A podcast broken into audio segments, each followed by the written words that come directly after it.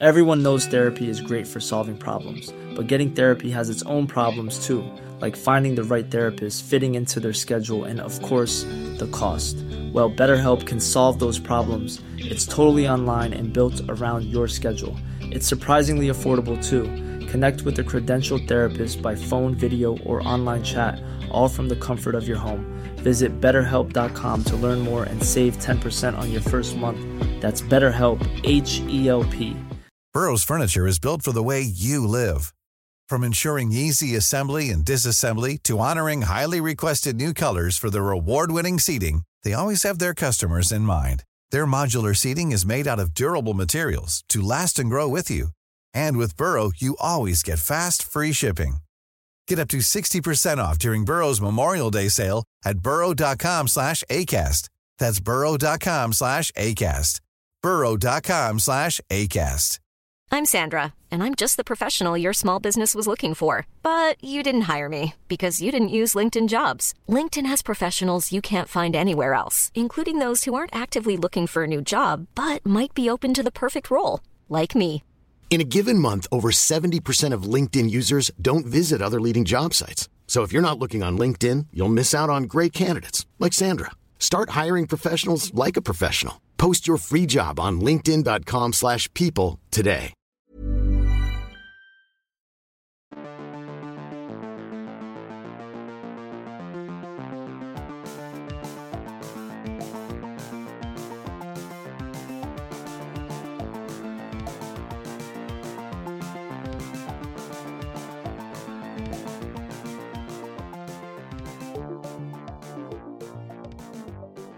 Hello and welcome to another episode of That's What People Do. You are joined by me, Ryan McGowan, and as always, James Kay. How are you, buddy? I'm very well, thank you, Ryan. How are you doing this week? I'm very good. I'm very excited um, because I'm recording on a new laptop. It's a it's a big thing. Obviously, like every time we finish recording, usually Ryan tells me how many like dropouts he's had, which means for some reason his audio jumps forward. So fingers crossed that doesn't happen. Fingers bloody crossed because this is going to be a long episode. Well, this is a long series. Um, so it's going to be yeah, split down into two. episodes. Mm, yeah, we split this down into two. Uh, what was the last episode we did? It was the Benz, Mercedes Benz, Yeah, Carl, Carl and Bertha. Carl Bertha. and Bertha. Bertha, yeah, that's that's it. the one. Um, I really enjoyed with doing social media for that because it's been like you know every great man needs a great woman that kind of behaviour where like you know Yeah. she's that woman that just gets shit done. Yeah, yeah, yeah, absolutely, absolutely. And now we're going to kind of talk about a guy who also just kind of gets shit done. Nice. Before we jump into the episode, I, I do need to say uh, a quick apology about the audio quality lately. Um, if you imagine me as a sportsman, I'm just really out of form at the minute. I don't know what's going on.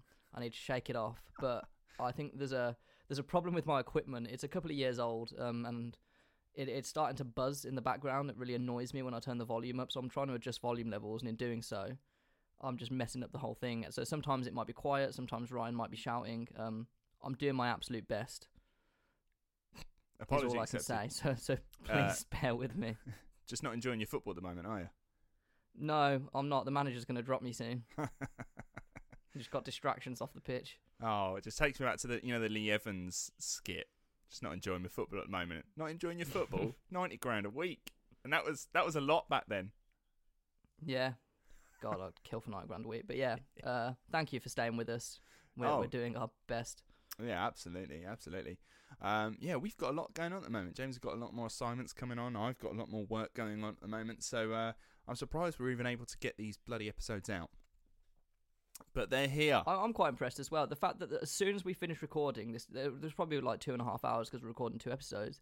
As soon as we finish recording this, I've got an essay to write on animal agriculture and why it hurts the climate, and that's due in tomorrow, in less than 24 hours. Have I started? No, I haven't.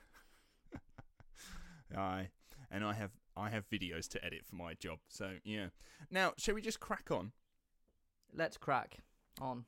Right. Okay. So let's begin. Protests. Now, in the Oxford Dictionary, it is defined as, quote, to say or do something to show you disagree with something or think it is bad, especially publicly.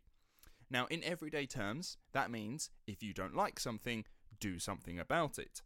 The trouble is, The dictionary may define what a protest is, but it doesn't exactly tell you how to do it. To say or do something. That's pretty vague. So let's take a quick look at history to see if there's a common theme with protesting. Now, there was the storming of the Bastille, where Parisians stormed the castle, seeing it as a figurehead of royal authority, and then actually took the head of the governor of the castle. Now, in Kenya, in 1992, uh, the elections there were believed to be rigged when all hell broke loose, leading to the deaths of between 800 to 1500 people that is a significant number of dead people mm-hmm. over protesting. And in Detroit, in the USA, in 1967, a bunch of bar patrons were celebrating the return of a couple of Vietnam vets by having a lock in after hours. The police showed up and the bar patrons protested. And the result ended with 43 dead and 2,000 buildings destroyed, simply over a bar lock in. So that's a bit excessive, isn't it? It's a bit excessive. So violence, it seems, is an easy way to go about it, right? It's one way to show intent uh, and how serious you take something. But how successful is it in actually changing things?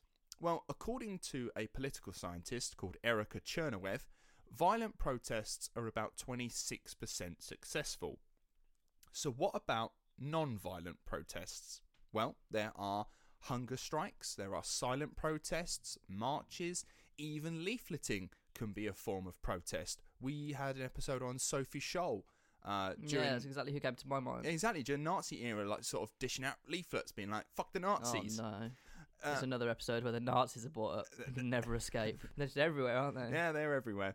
Now, uh, again, according to Chenoweth, non-violent protests in the last century are about 56% successful, which isn't bad. Now, that of course means that nearly half of peaceful protests fail, some failing in horrendous fashion, but when they go right, fantastic things can be achieved, and the absolute king of non-violent protests is the man we call Mahatma Gandhi. Uh, also, uh, just a quick note I say Gandhi in two different ways. If I say Mahatma, when I if if I refer to Mahatma Gandhi, it's very like a like uh, you can hear it, but later on you will hear me say it differently, and I can only apologise for that. I don't I'm know why I do why? it. Just the pronunciation. It, yeah, so what, it's how... like uh, uh, I would normally like when I say Mahatma Gandhi, and I think this is a very South English thing we, yeah. we really emphasize the A. Um, Mahatma. But when I say Gandhi on its own, see how the A sounded more muted? Gandhi. I've never heard anyone say Gandhi before. Yeah, I, I don't know why. I've, I've been watching a few documentaries on him, obviously, to like try and get a bit of research, and nearly everyone says Gandhi instead of like Gandhi. So anyway, just I don't know what the correct pronunciation is here. I'm not entirely sure, but apparently I say both, so either is, either could be right yeah, cover both bases and you can't lose. now, before we get into the life of Gandhi, let's go back in time to get some context, which is always my favourite part. Now, James, have you ever heard of a thing called the British Empire? Um, I'm unfamiliar, Ryan. What's that? yeah. Uh, you may know it for its colonisation of nearly a quarter of the globe's landmass, or, or how it used its technological advantages to wage wars against peoples and nations that simply could not compete, or how it managed to become the world's biggest drug cartel, making China so addicted to opium they literally fought wars when China tried to go clean and ended up with Hong Kong for its trouble. That British Empire, among. That's how it happened. Yeah, Fascinating. Yeah, among other atrocities, of course. Now, no, absolutely. As I said, the empire at its peak ruled over a quarter of the globe's landmass, from Canada to New Zealand, but the jewel in the crown of the empire was India. India had been a part of the empire since 1858 officially, but that was after nearly 100 years of rule by the East India Trading Company. Now, I'd love to get into the history of it more and try to explain it, but we really don't have the time, okay? This has already had to be made a two parter, right?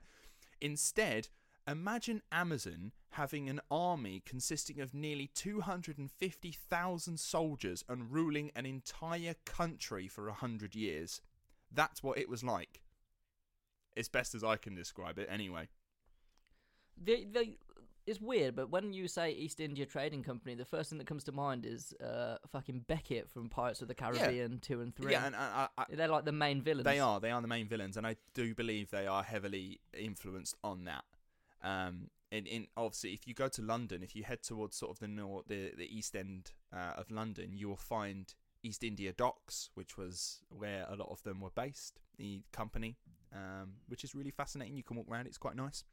Now, I can only imagine this is just a matter of time before Amazon creates its own army and then has a, a nation under itself, just like rules in Ireland with an army. Uh, in fact, Mm. in fact, what I can picture is Elon Musk, having now bought Twitter, will have like a Mars sponsored by Twitter, Tesla, uh, and he will go to interplanetary war with Jeff Bezos and his Amazon Venus, and they'll just battle each other. That would be pretty cool. Wouldn't it be cool? That would be cool. With like I'd probably take. Oh, I mean, they're both weird, weird people, but I use Amazon a lot more than I do Tesla. In fact, I don't use Tesla at all. no, this is true. Um, yeah, but yeah, I can just imagine, you know, Jeff Bezos' penis-shaped rockets flying over toward Mars. I think that's brilliant. Hmm. Anyway, for most Indians during colonial rule, poverty was the norm. They worked for next to nothing, making uh, mainly in the agricultural sector, cultivating crops, mainly tea. All the things that Brits will do for tea. In fact, they will literally go to war for a cup of char. Like, have you ever heard of the Boston Tea Party? Like, they're pretty serious about their tea. Yeah, yeah. They love, They love tea. tea. Now, Britain's goal was to extract as much money and natural resources from India whilst it was still profitable. It wasn't really focused on bettering the country or the people living in it. But naturally, there are a small select people that did benefit from colonial rule. The upper classes of Indian society, the princes who owned land, and middle classes who had connections and typically collaborated with the empire had a better life than the typical Indian. Now, Gandhi was born into one of these middle class families. Born October 2nd, 1869, in the city of Porbandar, his birth name is not Mahatma, as many think. His actual name is Mohandas Karamchand Gandhi. Now, also, um, I enjoy these bits. A little uh, what was going on at this time for you. Uh, when Gandhi was born, the Suez Canal was opened for the first time. I'm familiar with this because of the ship that got stuck. Yeah, the yeah, Remember that? That was the funny. evergreen ship that got stuck. Yeah, the Suez Canal that goes That right really through funny. Egypt. Oh, and uh, uh, for context with our episodes, uh, Winston Churchill would be born about ten years later, I think. We do like to base history around Churchill. There is a lot of that, and uh, The timeline. yeah. Wyatt Earp is currently traipsing around the uh, wild west of America as a lawman whilst Gandhi was born. This is fascinating. We've we've always said that we need to do a timeline of Yeah, all of our. I'd, I'd love to have like an actual studio that we go to. This would be the dream. And on the wall, there's just a massive timeline. And after every every episode, we just stick whoever the episode was on the timeline. that's a really cool idea. I like that a lot. That would be really cool. Okay, so guys, our Ko-Fi page. Crack on. We need a studio. uh, now, hmm. James, do you remember India's caste system? oh yes, from episode That's one. it, yeah. Episode fucking So, one. Yeah, I did. For wow. those listeners who have been around since day one, if you cast your minds back to our first ever episode, uh.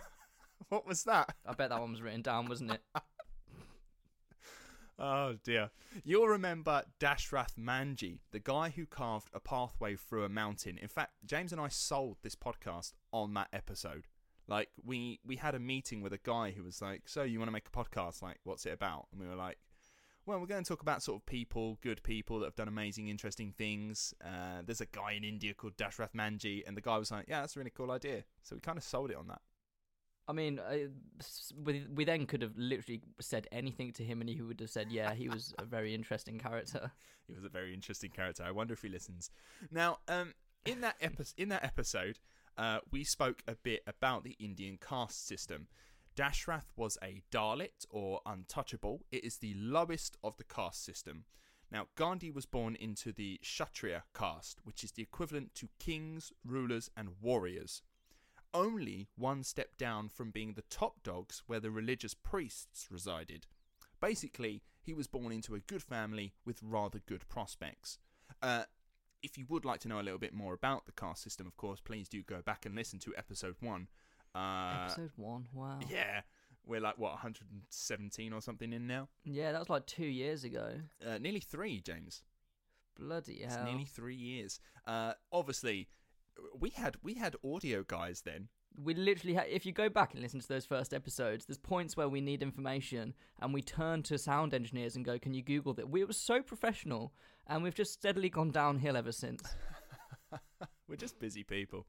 Now, Now, we just do it, uh, do it ourselves. his father, Karamchand Gandhi, was a chief minister in the Porbandar region.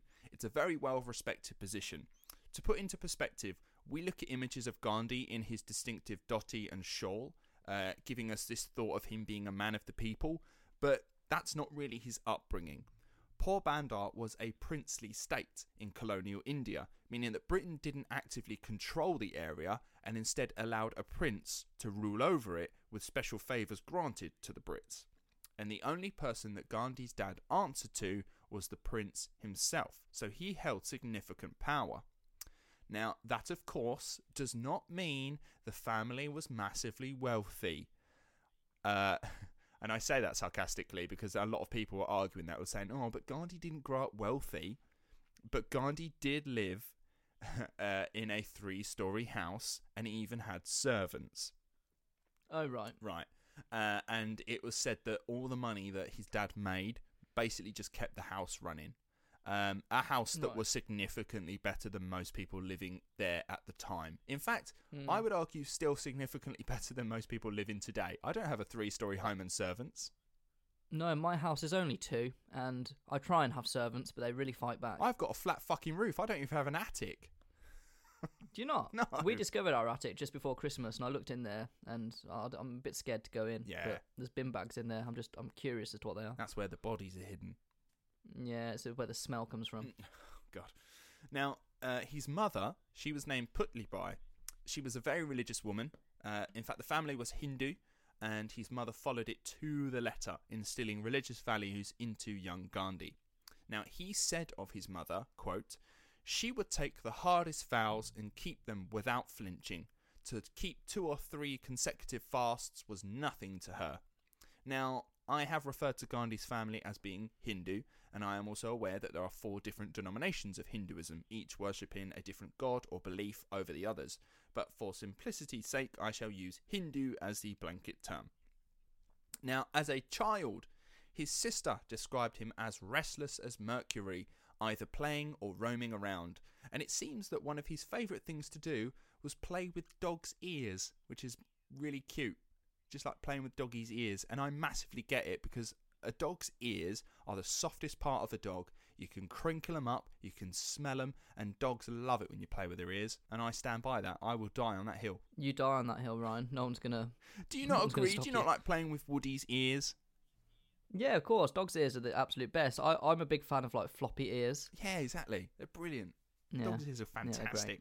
now, Like velvet. yeah. Oh God, yeah, it's brilliant. If I could, if I could furnish my, no, I'm not gonna do it. Yeah, stop, stop. I saw where that was going, and that was bad.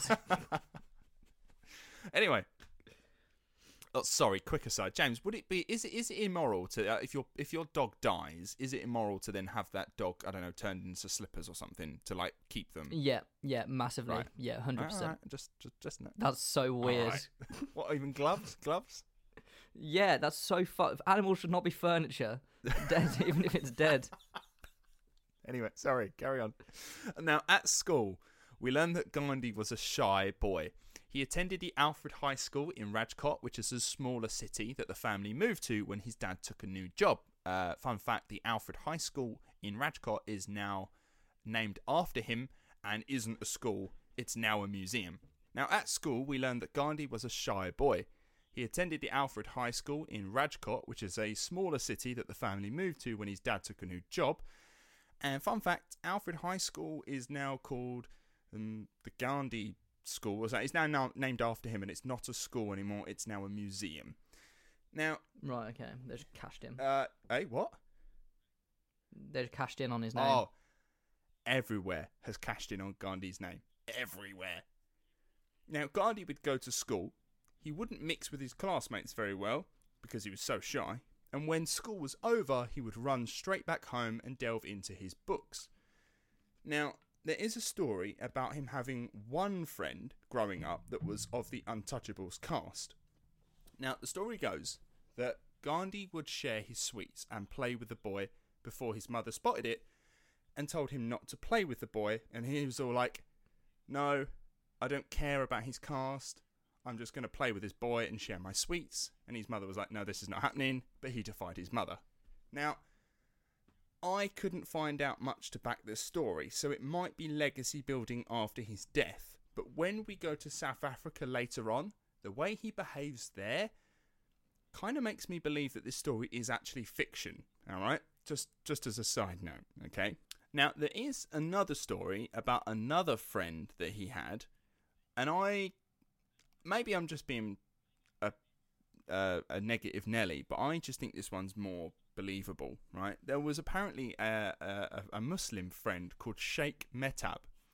Now he was an older boy than Gandhi was. He was a, an old friend of his big brother, and he um, said to him, "He's like, oh, you don't eat meat, because that's a Hindu thing, right? They, they turn out to eat meat."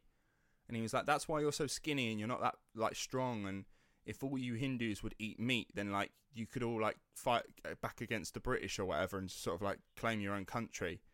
And he was like, "Oh yeah, I've never really tried meat." So him and the boy went off to a secluded area where this Muslim friend offered him meat and he ate it for the first time. And apparently Mm. he was a bit sick about the whole thing, didn't really like it, but throughout like the course of a Yeah. year was trying secretly meat. And then it's also said that like this friend had got him into smoking. Um This sounds like a bad influence. it doesn't sound like a bad influence, right? And then apparently the straw that broke the camel's back was when he took him to a brothel and was like, "Look, look, lo- loads of sex hell. workers. Like this is a thing." And Gandhi apparently was like, "Nah, do you know what? I think you're a bad influence on me. Uh, I'm gonna stop. I'm gonna stop eating the meat. I'm gonna stop smoking, and I'm certainly not looking at brothels anymore." Uh, yeah, fair play, Gandhi. I mean, some people would hear that list and be like, "That's a good time," but it's not for Gandhi. Yeah, yeah. And now, listen, I, there's a bit of me that thinks maybe there's elements of this story that are probably true because most kids have that one weird friend who's a, probably a, not not a good influence and they do some weird shit and you just sort of take it. Oh yeah. Um, but yeah, I think there's a lot of it that maybe is fiction as well. But anyway, Gandhi was particularly fond of his books, and his favourite stories were about Shravan, a person whose parents were old and blind. Now, Shravan would carry both of them everywhere, so much was his dedication to his parents. In fact, Gandhi was also devoted to his parents. He loved his dad dearly, although did admit that he was a little scared of him, but also uh, def- was definitely a mummy's boy. Now, he also loved the story of King Harish Chandra, a king devoted to the truth. Now, in both of these stories, um, like Gandhi sort of took these stories and was like, I, I want to kind of use these as the backbone to make me, right? He kind of tried to model himself as a young man on both these stories, uh, devoted to his parents and to the truth. Now, Gandhi was soon married. Now, you might be thinking, oh, that's a bit of a leap. Like, not much more in his childhood then. No, we're still in his childhood. Gandhi was soon married at the tender age of 13 in an arranged marriage to a 14 year old called Kasturbai. right. in fact, okay. So Uh, from what I could see, they were engaged at the age of seven. that's crazy. I'm 26 and he's further romantically than I've ever been. I just think that's a mad thing. Imagine being in like year eight or nine and your friend is now a married boy. Just being like, do you want to do you, want- That's weird. do you want to play yeah. COD tonight? But like, no, I can't. The, the missus has got me putting up a shelf. I mean, the way we were at that age, I think would be very different because all of me and all of my friends would would not do well. I think relationships lasted at most a month. Oh god, yeah. And this is the thing, even Gandhi wasn't really understanding of the whole event, right? So he was married in a joint ceremony with both his brother and his cousin, uh, and said of it, quote, as we didn't know much about marriage, for us it meant only wearing new clothes, eating sweets, and playing with relatives. I find that a bit weirder that he doesn't even really understand what's kind of going on. Yeah, he's just kind of got this new friend to hang Mm. out with. Now, they may be married, but tradition was that the newly wedded couple be separate until of a suitable age, which is fair. They don't just live together afterwards. yeah, I get it. right? I get it. But Gandhi did later say about the separation being a hard experience, saying that he often would have lustful feelings about her, particularly at night. I think that just means he had like sex dreams or boners. Mm, yeah, of course. Now, I, I wouldn't be too hard on myself if I was him. He's a teenage boy who's going through a big change in his life, and all of a sudden, he's married to a girl, right? Now, when I was 13, as you were sort of, sort of hitting it earlier, when I was 13, I couldn't talk to girls. Imagine if my I just came home one day and my mum was like, "Oh, by the way, tomorrow you're going to get married to the girl that you fancy." I don't even have to do anything. I don't even have to talk to her. Oh. I'm just oh. married to the girl. I don't know. I don't know how everyone's feelings of arranged marriages are, but fuck, it sounds easy, doesn't it? Yeah. None of this hoo ha. Oh yeah, yeah. I can't do that. But yeah, I imagine it was a very confusing time. And imagine, yeah, you're like a teenager. And you don't even have to like, you know, talk to you girl. You just have a wife now. You say, okay. Now, Gandhi's dad would die when he was 16 years old, but that wasn't the only loss he suffered at 16. He and Kasturbai had lost their first baby too. Now, that must be a, a- oh. such a Oh. bizarre experience and hard. Like you're 16 and you just lost a baby. That's crazy. crazy. That's actually mental. That's such a big thing to go through. Now, Gandhi would go on to finish his schooling, and at the age of 18, would go on to have his second child. This is the one that, uh, this, when I say second child, obviously, it's the first child because the other one didn't survive, but it's the second child. Uh, the couple would go on to have four children that would live to adulthood. Now, aged 18, with a wife and child, Gandhi was going to go to the law profession, as was expected uh, for someone of his caste. Now, he was recommended to go to a law school in London since it was supposedly easier to pass the bar. But his mother had not been keen on the idea of an 18 year old leaving his young family for a few years to go to London. She was also concerned mainly about him keeping his faith, seeing London as, a, uh, as somewhere that would be a bad influence on him. I mean, yeah, probably. Oh yeah, like all legitimate issues, right? He has a young family to look after. Uh, to look after, there is a school local to him that could teach him the course that he wants to do. Yeah. He doesn't really need to go to London. He just wants to go to London. London would absolutely change him as well. Oh, and it, it will a little bit.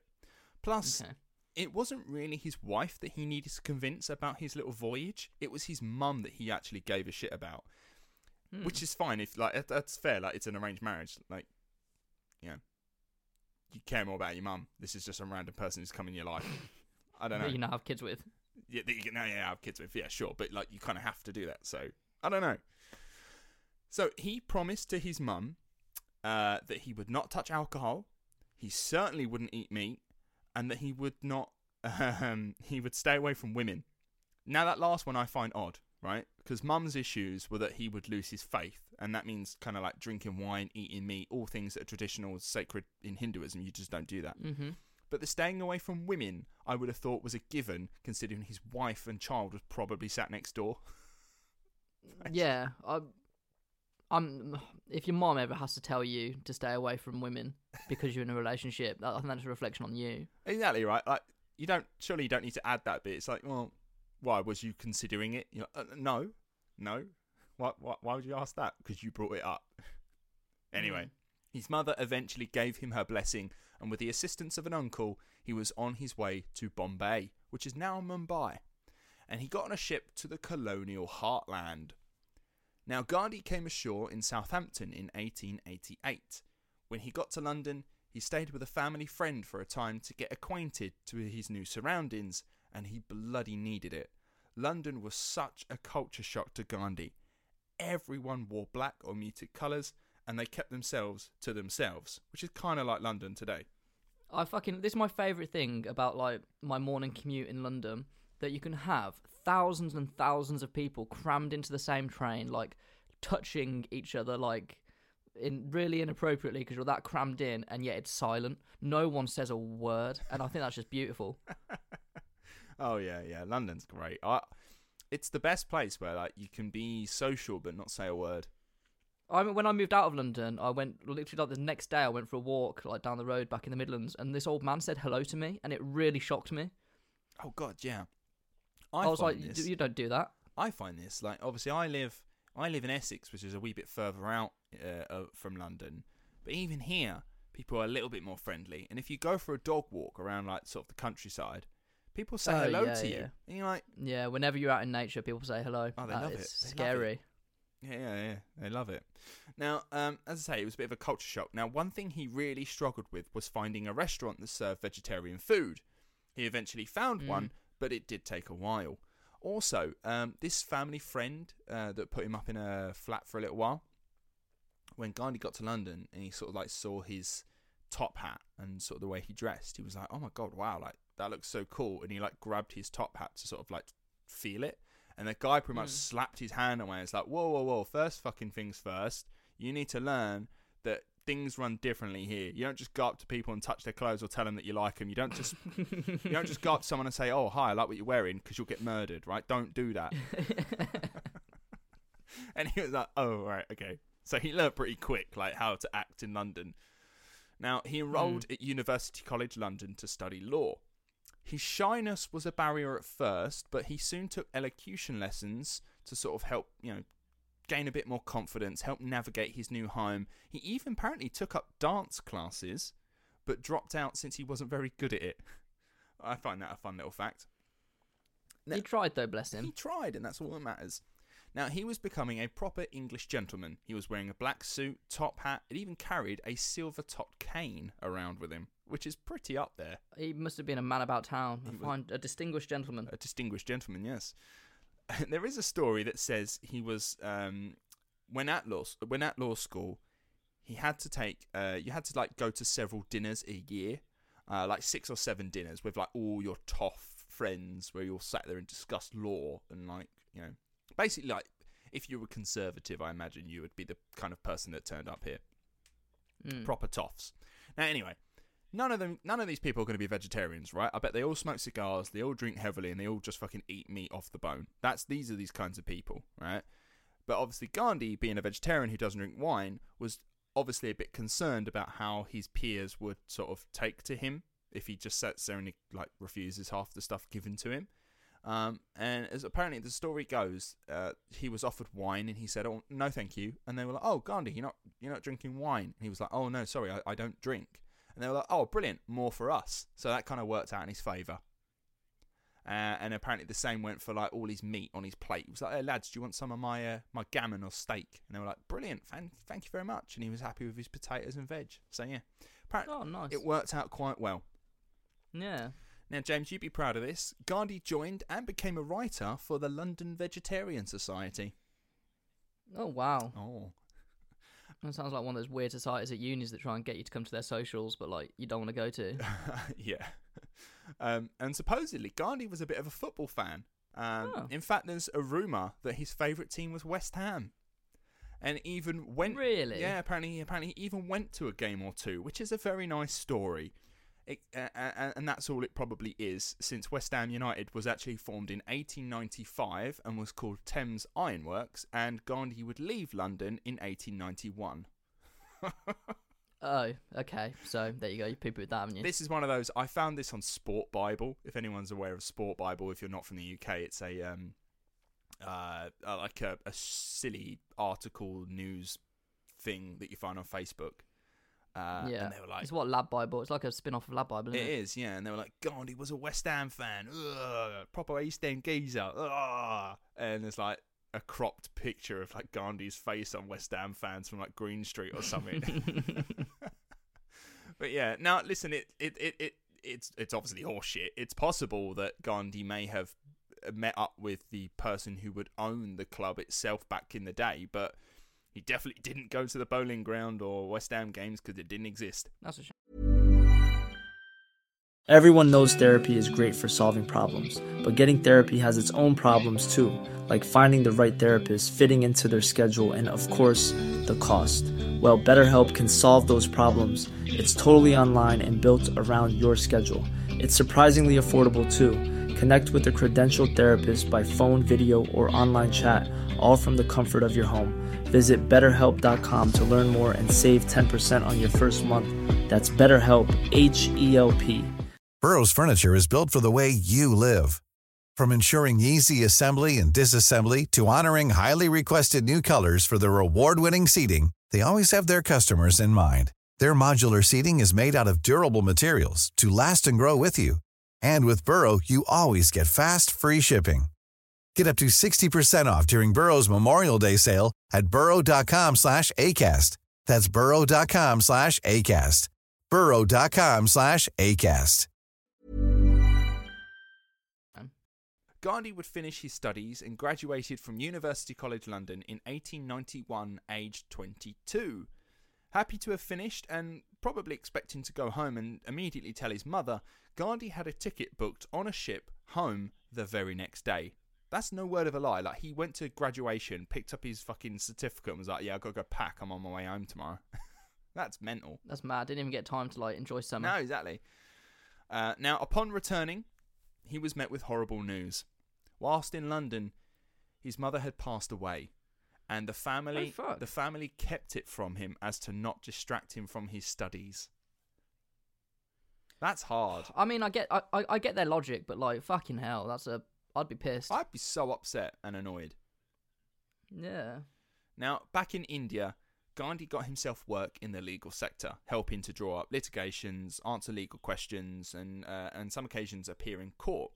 But apparently, he wasn't very good at cross examining witnesses, so work as a barrister in a court was not the way forward for him, just because he was too shy and he's not very confrontational. He's just like, Ah, right. Okay. if you're like, uh, so you say that this is what the person did, and they're like, yeah. He's like, okay, no further questions. What? Wait, you don't want to question this guy? N- no, th- no further questions. I've got, I've got nothing for this guy.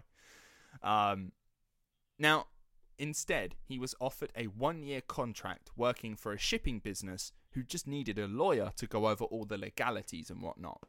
The only problem was, this shipping company was based in South Africa. So Gandhi just immediately was like, sure, okay. I, I've got nothing holding me back here except for uh, my wife, who has uh, a, a, a, three year old and a newborn baby still. Both my mum and dad are Hmm. dead, so they don't really help out much. She's got to kind of wing it on her own. And he left. He was like, see you later, wife. I'm off. So, Oh. yeah. Yeah. There's nothing else to that, right? I realise that's such a short section, but that is like the point. He goes back for like, I think a year or two, and he's like, uh, I listen, this sucks. I'm, I'm going to fuck off again. he's gone. So it's, It sounds like a. To be fair, that's a very typical after uni thing to do, isn't it? yeah, you get sort of a bit fidgety. Yeah. Now, it's 1893. Gandhi is 23 years old and he has made it ashore in South Africa. But it really wouldn't be long before he would probably regret his decision to come to this country.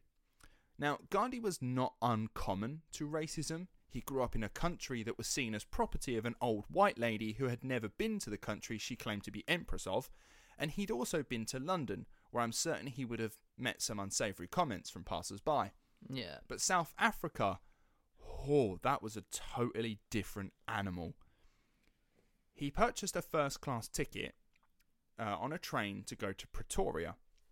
Now, a, a very shy, quiet Gandhi likely didn't even make a sound as he walked onto the train carriage and took his seat. But it wasn't uh, long until he was met with a white European man who had entered the carriage. This man was so shocked to see an Indian sitting in first class, he demanded that Gandhi leave and go back to third class where he ought to belong. Gandhi refused, saying that he had bought his first class ticket and had every right to be there.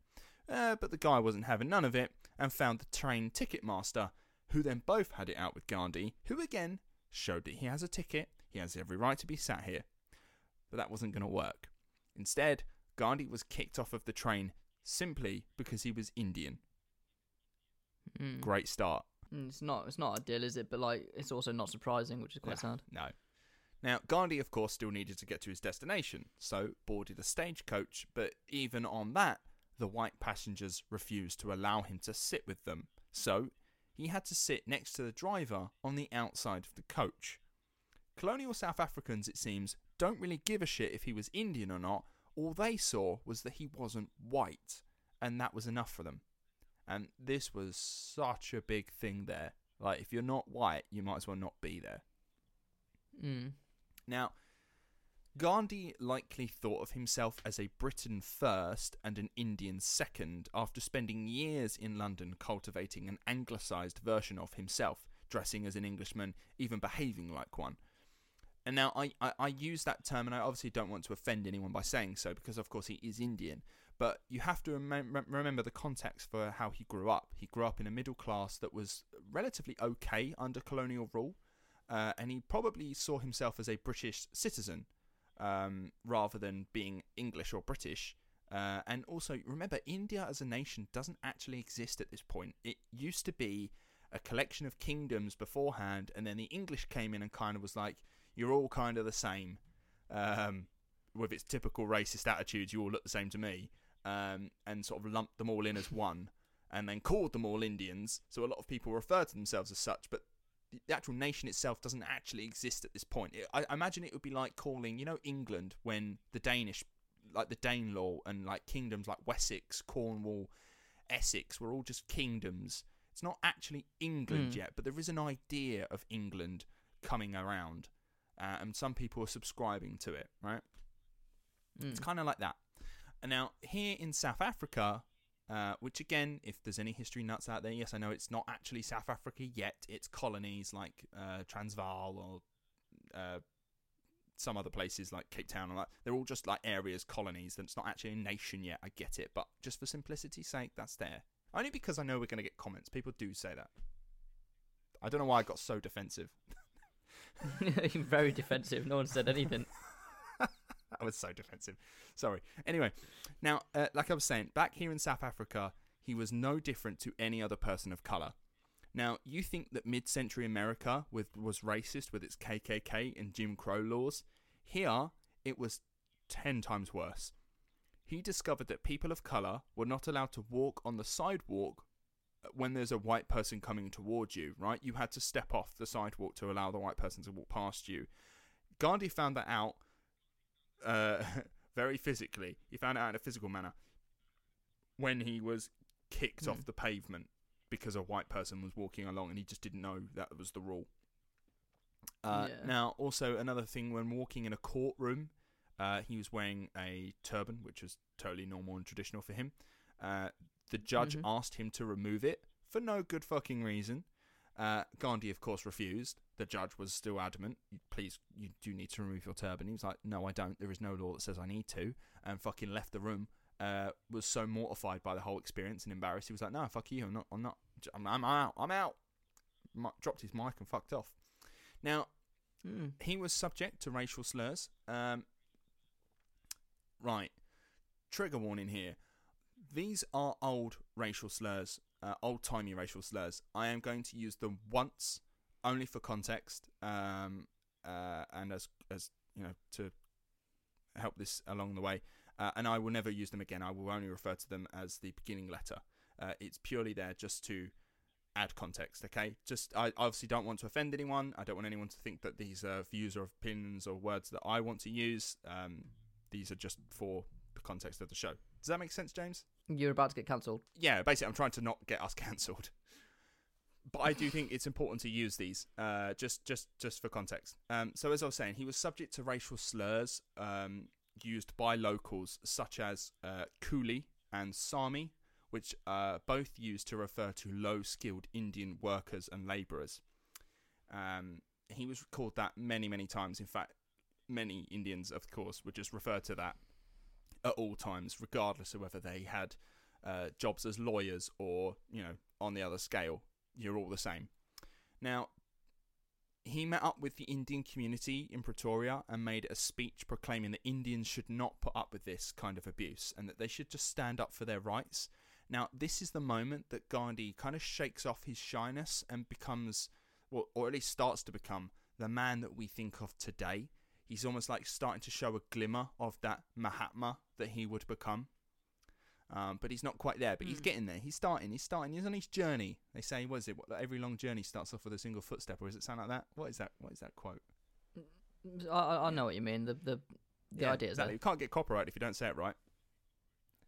now, by 1894, Gandhi's business in South Africa was done, uh, and he was expected to go back home. But instead, he vowed to stay in South Africa and fight for the rights of Indians living there. He helped set up the Natal Indian Congress, which is an organisation whose main purpose at the time of establishment was to oppose a new law being brought in that would deny Indian people living in South Africa the right to vote. That's mental, considering a lot of Indians would have been like, you know, technically like British subjects, as as well as anyone else living in South Africa. They're British subjects. They just live in a different part of the empire, uh, and they were being denied the right to vote because they're not white. It's ridiculous.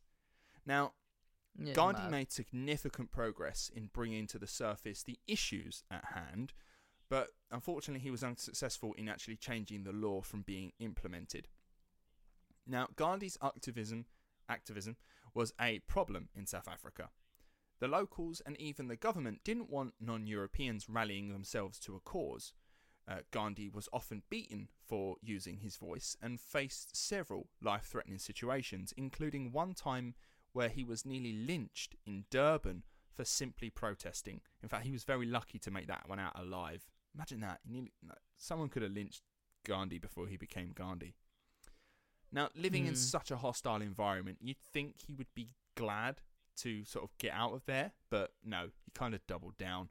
In fact, he went back to India very briefly to collect his family and bring them back to South Africa, where he would continue his activism and dish out free legal advice to his fellow Indians. Now, I can see there being many opportunities in their marriage where Gandhi's wife might have kicked off. One of them being like, "Why did you bring me to one of the most racist countries in the world?" Um, but here, quite early on, one of them may have also have been him telling his family to not dress like Indians anymore, to dress more Western, and to start using cutlery to not make themselves a target. Um, Hmm. uh, listen, his wife was a bit annoyed about the whole thing, but I do kind of understand the concern, right? So, as was like common in India at the time, uh, you eat with your hands. You don't necessarily use cutlery. Uh, you dress rather colorfully, Mhm. and you know, uh, here he was like, "I don't want you to dress colorfully. I, I want you to dress like every other uh, white person here. I want you to use cutlery. I basically, I don't want you to stand out in any way, shape, or form because you already do, and I don't want you to stand out anymore." Yeah, but sort of like asking them to turn their back on their culture. Exactly. It is, it's a difficult one to ask people to do. Now, in 1900, a rather peculiar position made itself present. The Boer War was on. I don't think we've mentioned the Boer War before. I no, I don't think so. Um, it was, uh, yeah. I, I haven't gone into the detail, but the Boer War was about. Um, uh, it was Dutch settlers who initially come to South Africa, who then sort of like took over the land of the natives living there, and then when the British came and went, "Yeah, this is really nice land you got here. It's now ours," and then the Dutch were like, "You're oppressing us," and they're like, "Like you're oppressing the natives anyway beforehand." And it's just Mm. ironic that they were oppressing and now they feel they're being oppressed, and it was the, the battle between a lot of them. Now, the Boer War was going on, and Gandhi saw it as an opportunity to show his colonial overlords that Indians, specifically Hindus, could be of good use to the empire and that they should not be overlooked. In fact, they were capable of doing dangerous, even manly work. Now, that may sound like I'm being sort of, uh, what, what's the word? Uh, oh, Christ, I've forgotten the word. Doesn't matter. Here's the point uh, a lot of British people uh, and the empire itself thought that Hindus, being uh, vegetarians, um, and uh, just just thought of them as being vegetarians, being generally quite weak and not very confident or strong or uh, brave. That's kind of how they saw them, and you have to remember as well they had subjugated their entire nation for like 300 years or something, right? So that's just how they were seen. They didn't really put up much of a fight. They never really argued much. They just sort of sort of them as very passive. But Gandhi was like, they need to see that we're better than that. They need to see that we are strong. We are someone you can deal with. And the idea was that they'd respect them more afterwards. Um, that was the whole point, right? Um, so he set up the Natal Indian Ambulance Corps. And so 1,100 volunteers were mustered to support British troops as basically combat medics. And Gandhi even volunteered himself and was on the front lines at the Battle of Spion Kop, where he would help to carry wounded soldiers miles out from the front to field hospitals. In fact, even won the Queen's South Africa Medal alongside 37 other Indian volunteers. Now, all in all, they showed themselves in really good standing and believed their loyalty to the cause would be rewarded. Remember, that was the whole point. Now, James, would you like to guess at whether their loyalty was rewarded or not? I'm going to go with a firm no. Yeah, it was not. Instead, in 1906, the Transvaal colony in South Africa issued a new act that required all Indian people living in South Africa to register themselves and be given identity cards, which is very Nazi esque. Uh, anytime you give out identity cards to anyone, there's uh, ethical red flags there. Oh, massively. Like a lot of the things, like we look at like the Nazis and think, like, "Wow, that's awful," and some would argue that they looked to the British and went, "We just basically refined what you did." Like concentration camps were a British invention in South Africa. I mean, yeah, we we kind of went over that in the Churchill episode, didn't we? Oh yes. I oh my god, why did I do that? I just realised I did the fucking Churchill dog. oh yes, yes, yes. Oh yes. Oh bloody hell! Now, police were allowed to stop any Indian and asked to see their identity cards, and as far as I could find, no other race was required to do this. And it was around this time that Gandhi began to flirt with the idea of satyagraha, which means to be insistent to and appeal to the truth. It promotes detachment of possessions, it promotes non violence, vegetarianism, and universal love for all. Now, he told Indians living in South Africa not to register for identity cards and to not resist when being pulled over. Instead, he told them to suffer any and all consequences that would befall them. Now, that's a hard thing to do, especially when they can be quite violent and abusive to you. And I'm sure that many didn't stick to it, but there were a lot who did and went to prison for it. Now, Gandhi said that righteous imprisonment was nothing to be ashamed of if it is for the right cause. Now, miners' strikes were organised, and the workers were told not to react should they be attacked. And indeed, they were attacked, and indeed, a lot of them didn't react. In mm. fact. Ga- Gandhi's philosophy on non-violence and allowing whatever happens to happen to you is problematic, and we will touch on it a little bit later on. Okay. So Gandhi would spend two decades in total in South Africa, with the most of it dedicated to making life for Indians living there better. So all sounds good, right? But here's here's that um here's where I'll begin to address the elephant in the room. Was Gandhi a racist? We've all been wondering it, Ryan, ever since this episode started. well, I've I've mentioned it a few times in previous episodes. mm. Just like hinting that I'm going to do this one day. Now, we know that Gandhi was quite passionate about the rights of Indians living in South Africa, believing that they are British subjects and so they should be above things like racism and they should be seen as equals. But what about other people of colour or people native to the land of South Africa that Gandhi was fighting in? Well, here's where the Saint Gandhi bubble kind of bursts. Gandhi kind of really didn't give a shit about native Africans or other people of colour living under the same struggle as him. In, instead, any issues that he would fight for was almost exclusively for Indians, never uh, the POC community as a whole. In fact, he believed that power should always lie in the hands of the white man of empire in regards to Africa, and that Africans were lesser than whites and Indians saying in a speech Oh, and again, uh, tr- uh, trigger warning here. Uh, this is the only time. This is a different word that uh, heralds from South Africa. I will use it once, and I now refer to it as the K word from then on. Uh, In a speech in 1896, he said that the whites were degrading Indians to a level of kafir, which is a racial slur used in South Africa for people of colour, a term that is still used today.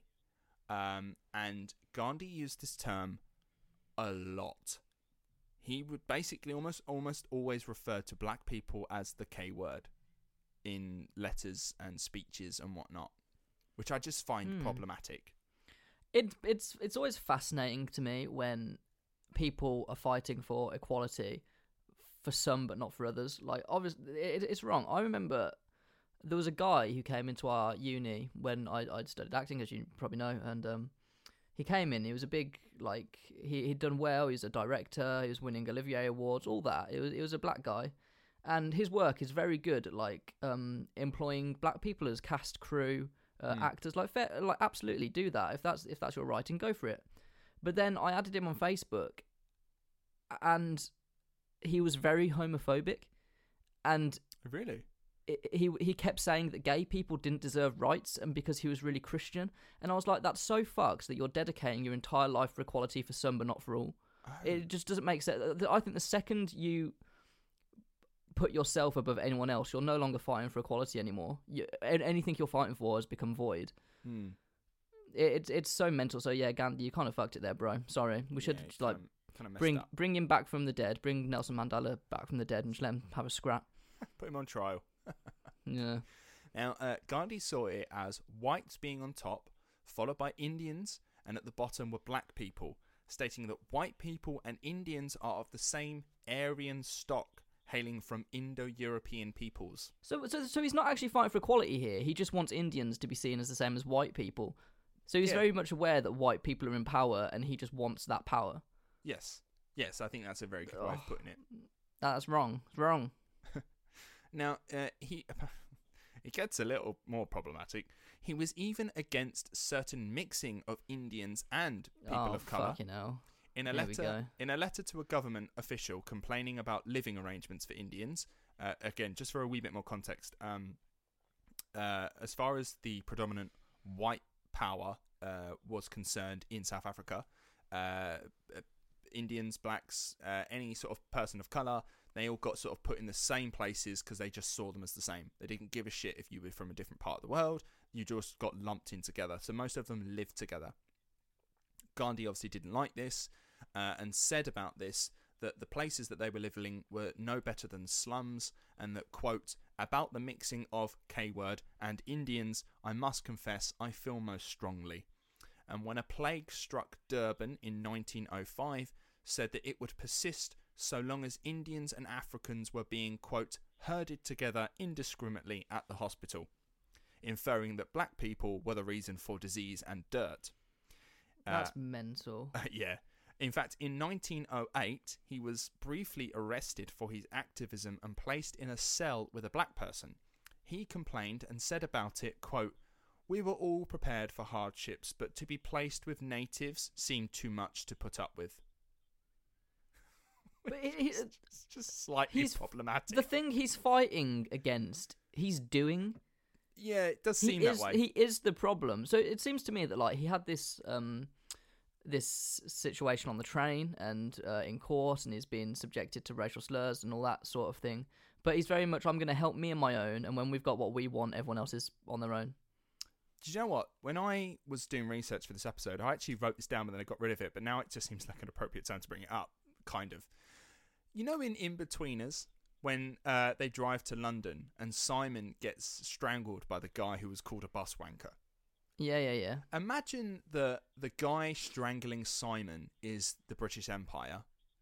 hmm Simon's neck is uh, in uh, South Africa, or or, or, Right. or the empire, uh, the, the, the the colonial lands that, that the British Empire runs, and Jay sitting in the passenger seat looking on is India, being like, like, oh, I'm not involved here, and it's like you definitely are. You just you're not the one being strangled at the moment. Mm. And I think Gandhi mean- is like the Jay in this situation, where like he's just sat observing this awful thing, going, "Well, this isn't me. He's str- it's not me. He's strangling." So it's fine. Yeah, I'm, I'm, I think that reference might go over a, quite a few heads, but I, I understand it. But uh, but then, obviously, as you said earlier, he would have been subjected to racial abuse in, in London. It's just Possibly. unfortunately what would have happened at the time and probably still happens. Yeah, But clearly, then he wasn't going to fight against it because he clearly views white people as better. powerful, and he just wants that. Yeah. And So he's not he's not fighting for equality. He's not doing it. I, I, this is a fascinating breakdown of Gandhi. I love it. It's it's it's it's what he was doing was like obviously he's he's doing a good thing for Indian people, Hmm. but you then can't subject other people to exactly what you're fighting against. It, it it's stupid. Well, I, I, I, I think it's fantastic that you just come up with that point because it leads me to what I'm about to go on to now. Uh, so Gandhi's grandson is actually on record as saying that his grandfather was, quote, at times ignorant and prejudiced, which I think is fantastic. I think it's great to recognise our historical figures and call them out when they've been wrong. Oh yeah, especially like family as well. I'm sure we all do. I'm sure we've all got racist grandparents. Like it's just sort of what happens.